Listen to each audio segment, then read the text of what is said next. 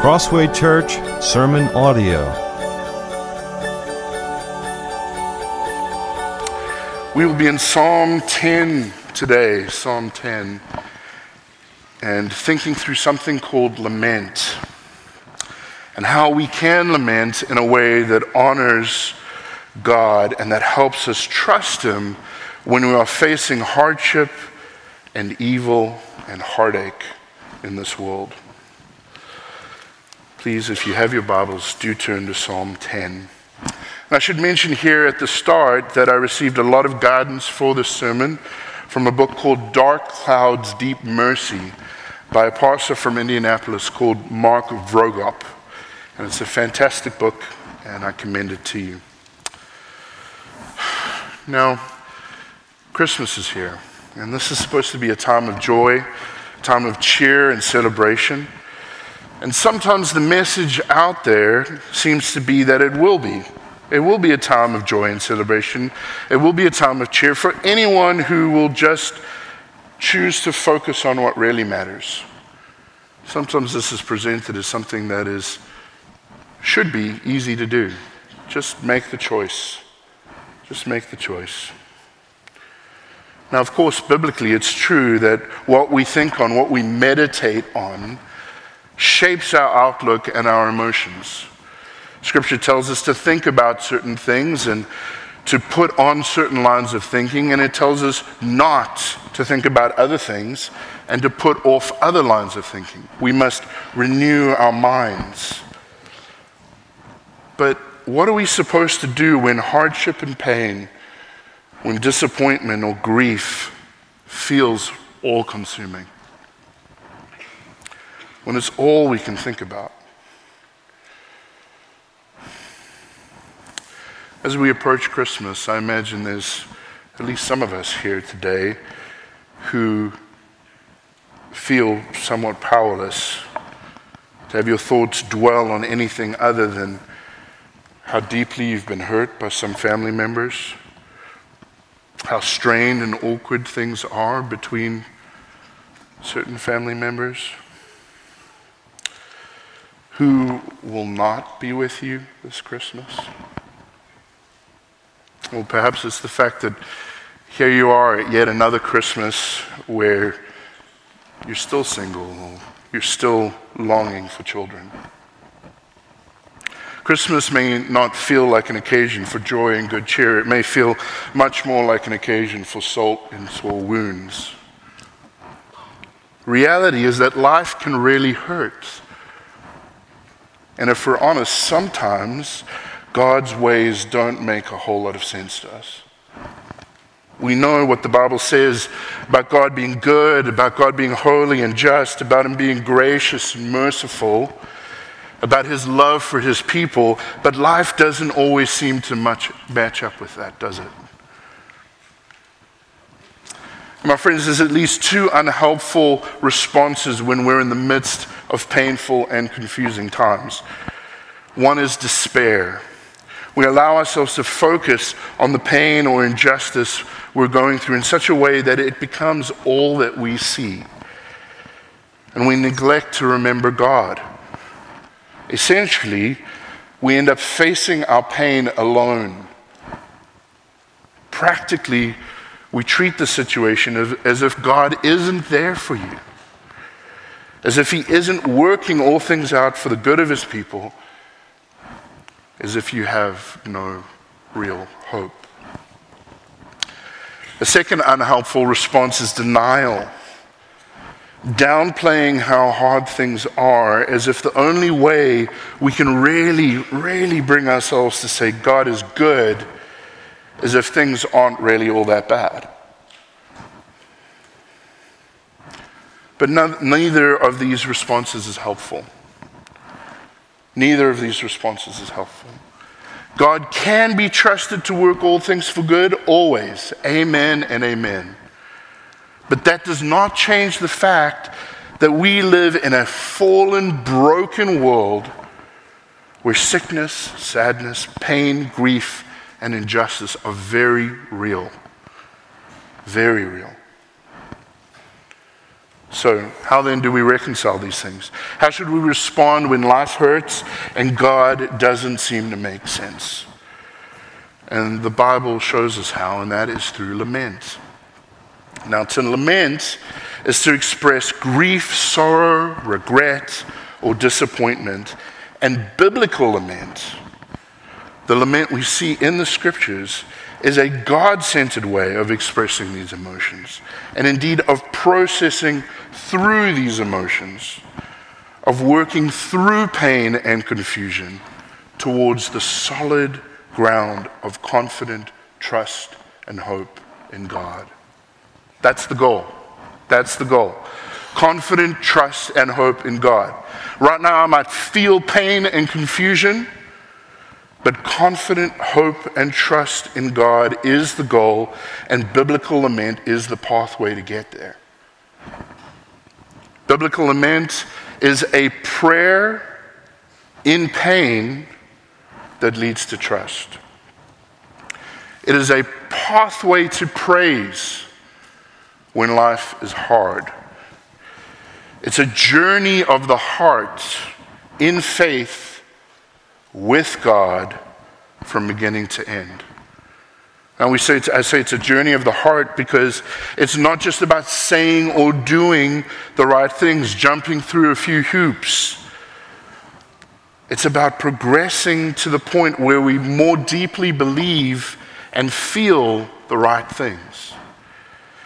And it's a journey of faith because we hold on to the belief we hold on to the belief that God really is who He says He is, even when life doesn't look like it or feel like it.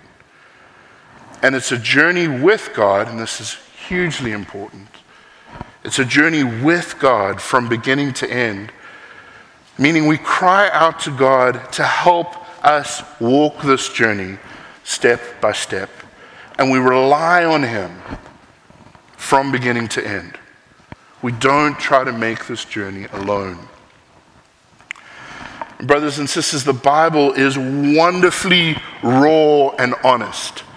If people ever try to tell you that the Christian life is anything like just sticking your head in the sand and pretending that, that, that life is not hard, they are talking rubbish. Christianity is not playing pretend. It's not, it's not just wishful thinking to help us feel better, it's not downplaying things. Time and time again, you will find that the biblical language of lament is incredibly honest, uncomfortably honest. And it's not like there are just one or two examples of this either. There's far more lament in the scriptures than I ever realized. I, I, have come to realize now one third of the Psalms, over 50 Psalms, are lament Psalms. The Bible very clearly understands that there is a lot of hardship in life, and that believers will wrestle with how those hardships in life often don't make sense. Okay, so how do we lament biblically? While the lament psalms are not all 100% exactly like this in their pattern, but here are the main ingredients, the, the usual flow or progression of thought in a lament psalm. We could call it the journey of lament.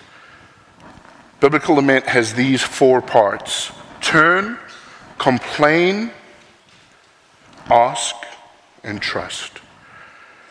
Turn Turn to God in prayer and be honest with Him about how you feel. Complain. Tell God your reasons for pain and confusion. Honestly. Ask. Boldly ask God to act according to His character and His promises. And trust. Reaffirm who you know God to be and choose to trust Him. We'll see this play out in Psalm 10. We'll look at Psalm 10 as a case study of lament. the various lament psalms lament a wide variety of different things. A wide, there's a wide variety of reasons why the various psalmists are expressing pain, grief, fear, regret, sorrow. Psalm 10 specifically laments injustice in this world. Injustice. Okay, the first step in Psalm 10, the first step in this lament journey, turning to God in prayer. We see that in Psalm 10, verse 1, as the psalmist turns to God with raw, honest questions. Why, O Lord, do you stand far away? Why do you hide yourself in times of trouble? I said the language of lament can be a bit uncomfortable. It starts that way, right, right from the very beginning of the psalm.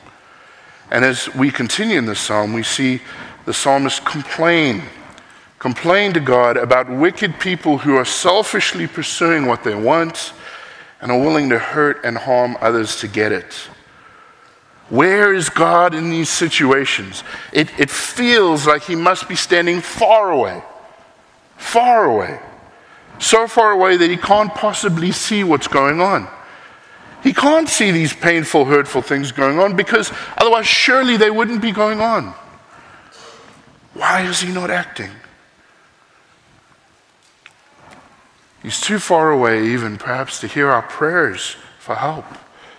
That's how this psalm begins. But this psalmist has been wrestling with God about this for long enough that he actually has an even, uh, an even more painful suspicion. Maybe it's worse than just that God's far away. Maybe he doesn't want to see or hear. Maybe he does know what's going on. He does know that we're looking for him, but he's avoiding us. He doesn't want to help, he's hiding from us. It's a vivid, disturbing picture. Imagine with me that you have a severe head wound and your face is covered in blood and you're holding your head as blood pours down the side of your face. And it's obvious that you're in, distress and trouble, and you're pounding on the door of a good friend's home. This is where I'll find hope. This is where I'll find help. And you're pounding on the door and you're thinking, oh man, he's not home. He's not home. I need his help, but he's not home. And then the next thing, out of the corner of your eye, you see he's peeking at you from behind the curtain and then pulling it shut. He has seen you.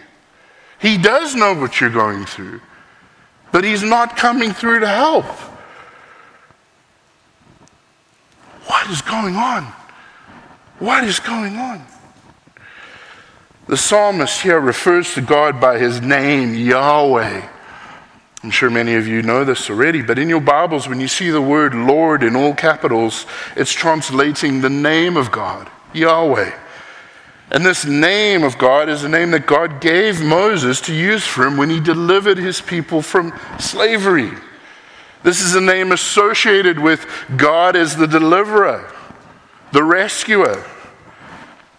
The psalmist here is crying out to Yahweh the deliverer, I need your help, Yahweh. But are you hiding from me? Where are you? Come through for me. Now, if you've ever been in a situation where life feels that way, God just feels completely distant, where you're starting to wonder if He actually cares, it can be awful, confusing, desperate, painful, hard to know how to move forward. But, my friends, faith says, I'm still going to talk to God about this. He may seem distant. I might question whether he even cares, but I do believe he is good. And I do believe he loves me.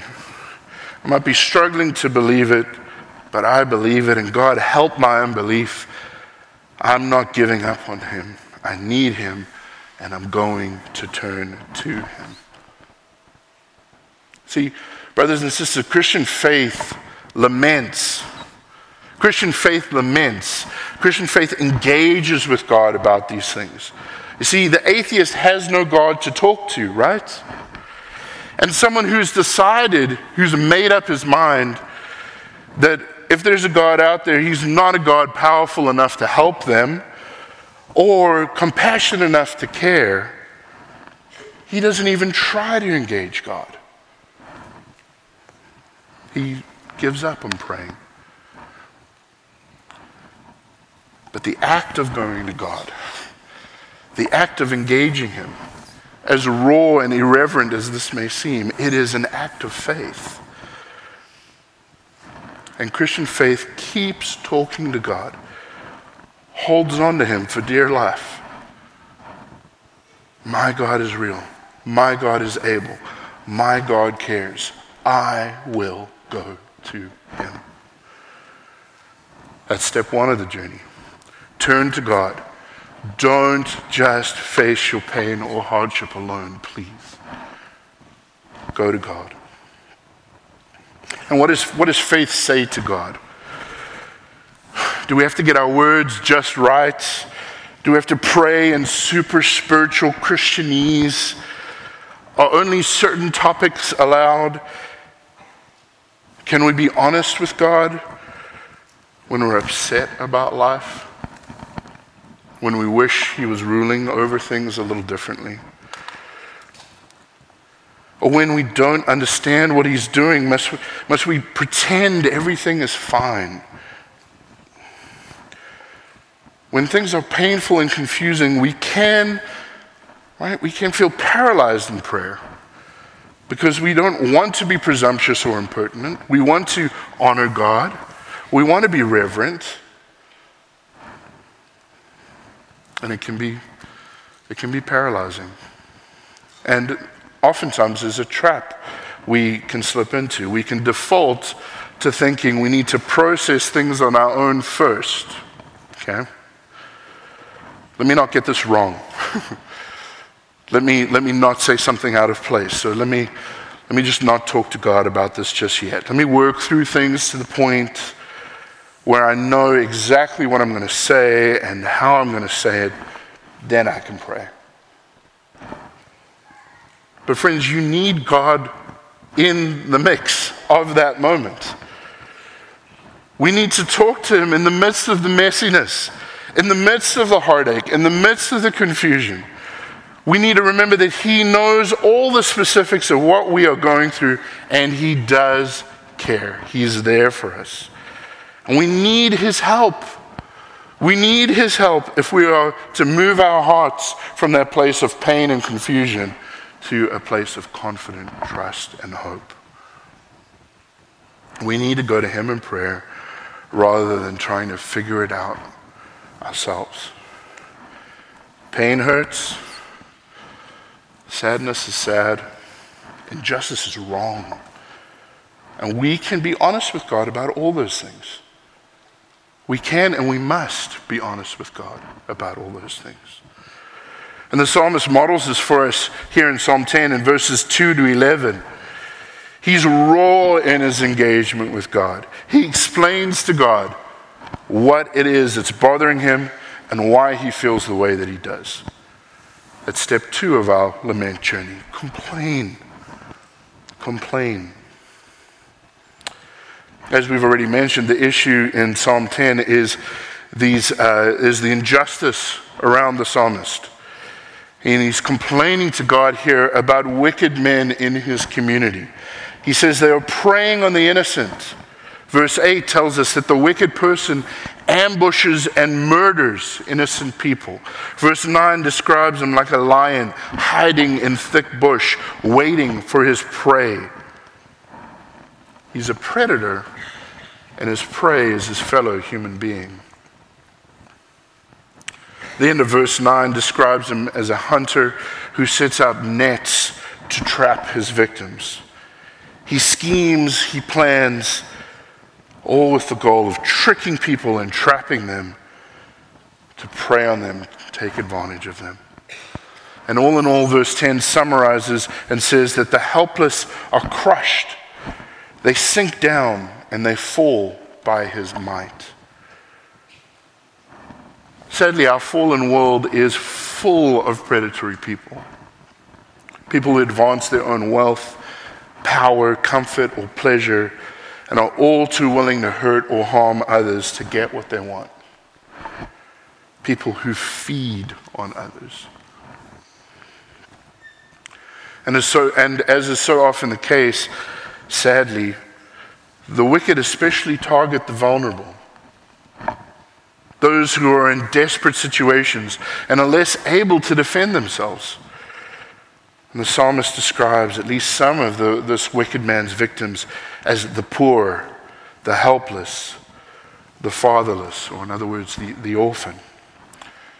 And oftentimes, when we'll, in other places in Scripture, when we see this theme, uh, the Bible will also include in this category of the vulnerable the widow and the sojourner or the refugee. A dear sister in Christ from our sending church, Living Hope, back in Pretoria, shared with me once about a previous pastor she had had.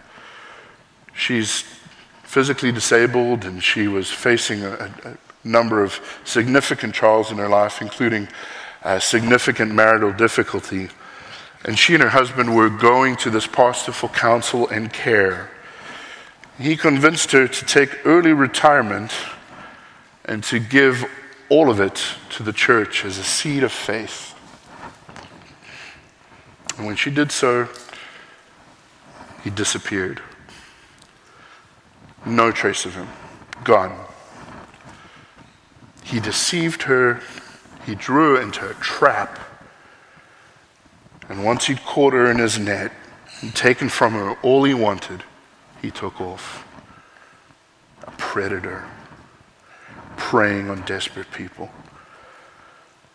And, brothers and sisters, even if we are not the victims ourselves, this sort of thing should bother us, just like it does the psalmist here.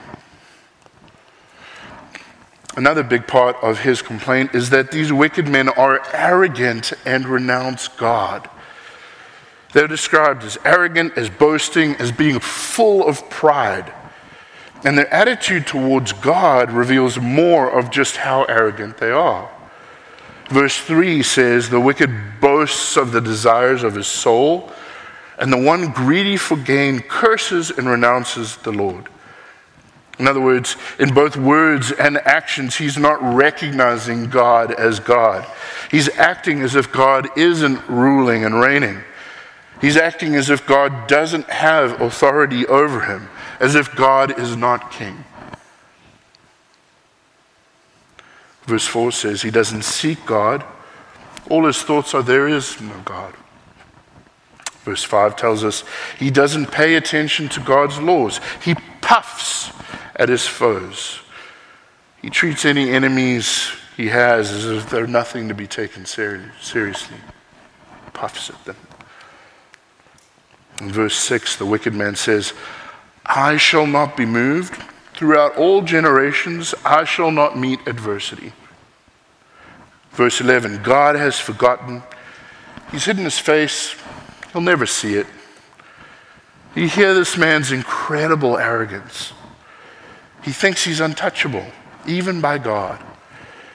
No one's going to stop him and his reign of terror. And that arrogant stance towards God rightly grieves the psalmist. It rightly grieves the psalmist, and it should grieve us. And even worse, in the eyes of the psalmist, the way things seem to be playing out right now, the way things look, this wicked, arrogant man is getting away with this. He's prospering. Verse 5 says, His ways prosper at all times. Doesn't just go well for him once or twice, he is consistently succeeding in his wickedness. And rightly, the psalmist feels that this should not be. So he complains to God, raw, honest complaint. And then he takes the next step of the journey of lament. He asks. He sees these things around him, they grieve him.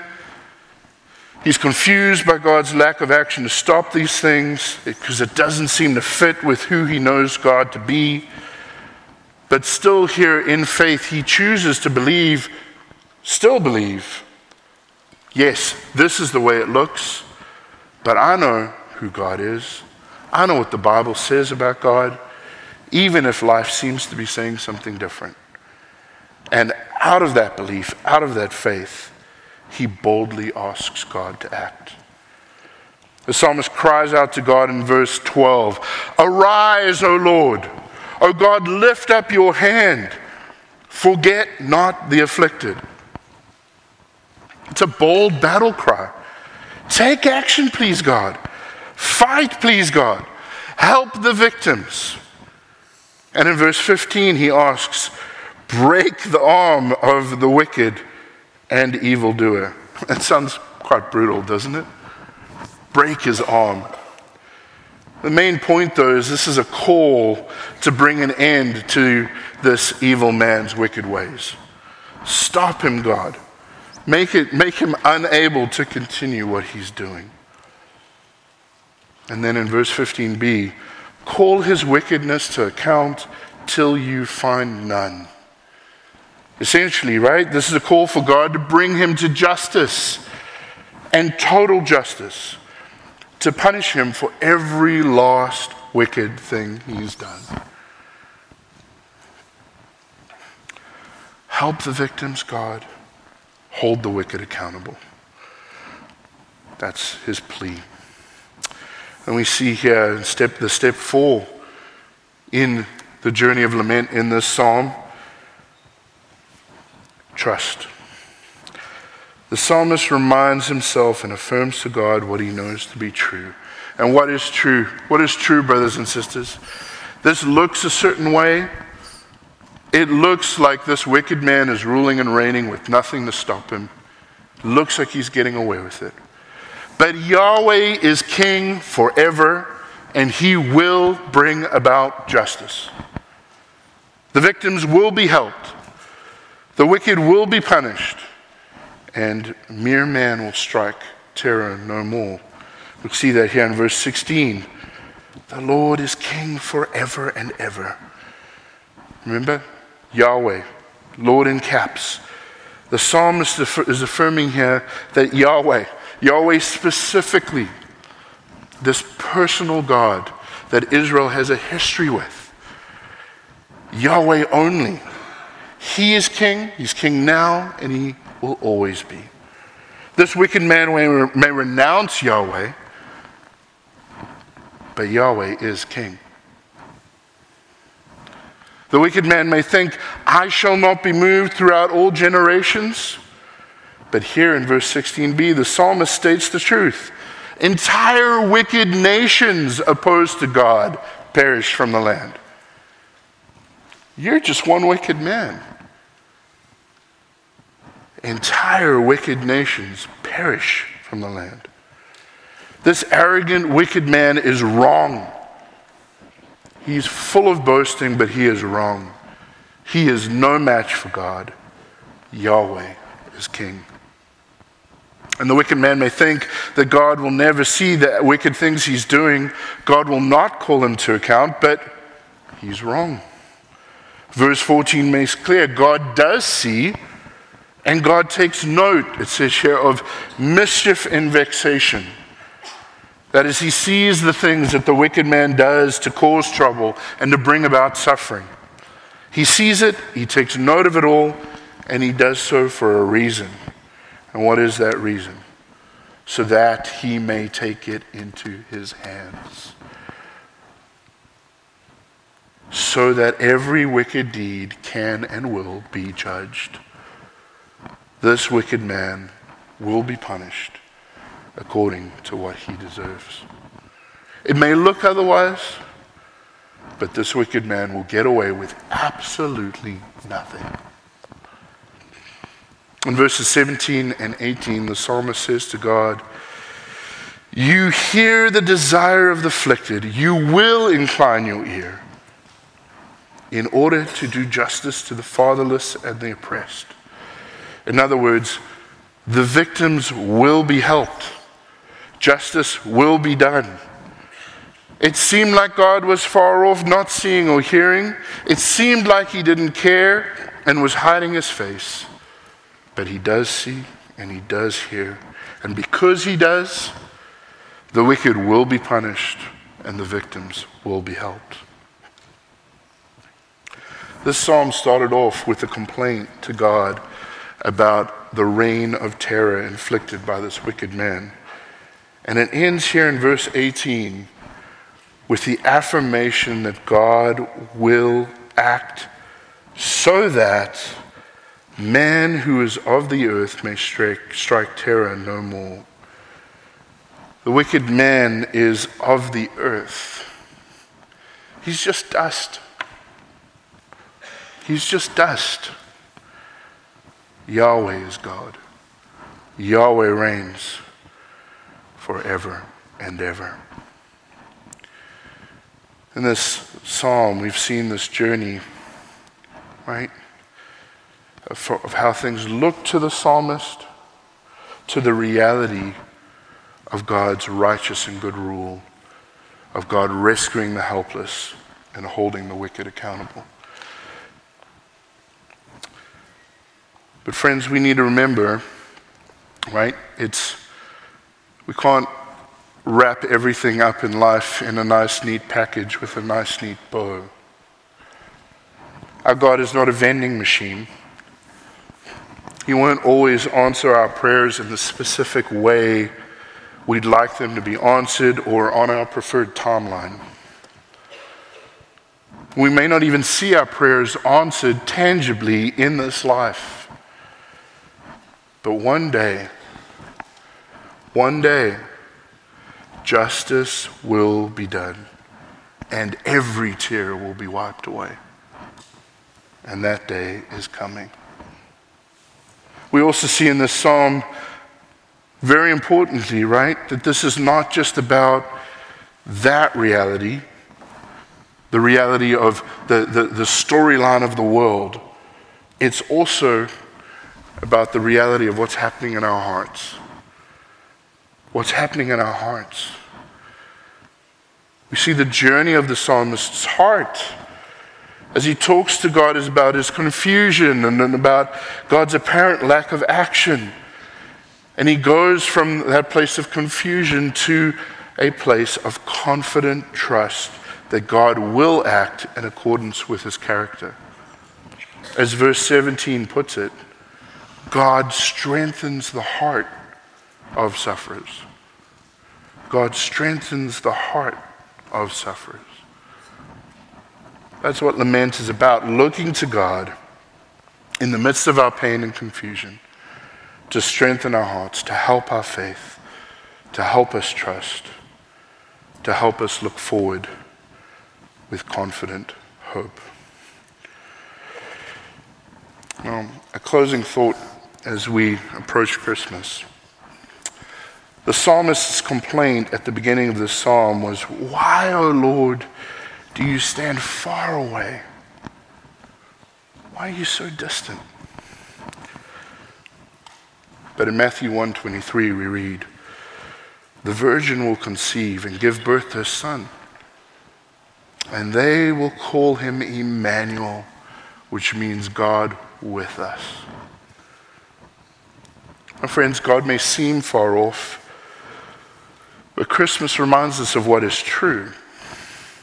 We do not have a God who stands far off, indifferent, and uncaring, but a God who enters into our broken world to be with us and address our need. And because he did draw near and enter into our broken world to live life like us and be our sinless substitute, Hebrews 4 tells us Verse 15, we do not have a high priest who's unable to sympathize with our weaknesses, but one who in every respect has been tempted as we are, yet without sin. Let us then with confidence draw near to the throne of God, the throne of grace, that we may receive mercy and find grace to help in time of need.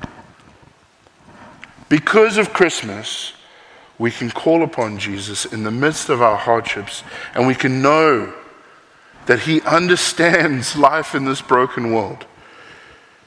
He cares and He's eager to give us the help we need. You know, strikingly, one of the most famous laments we know of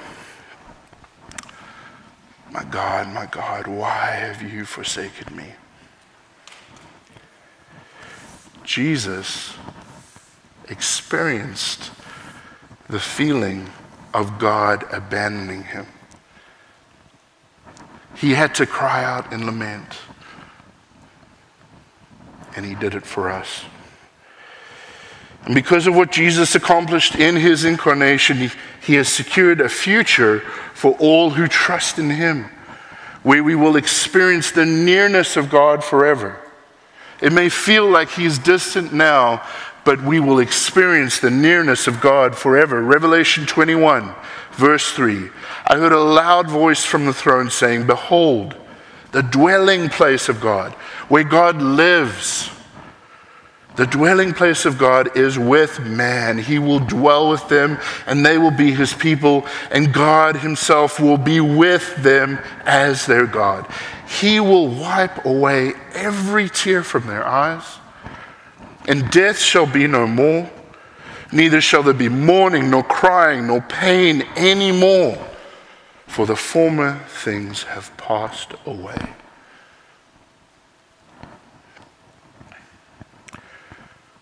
Life is, life is hard, it's painful, it's confusing, but this is true, and it is glorious truth, isn't it? Amen. Thank you.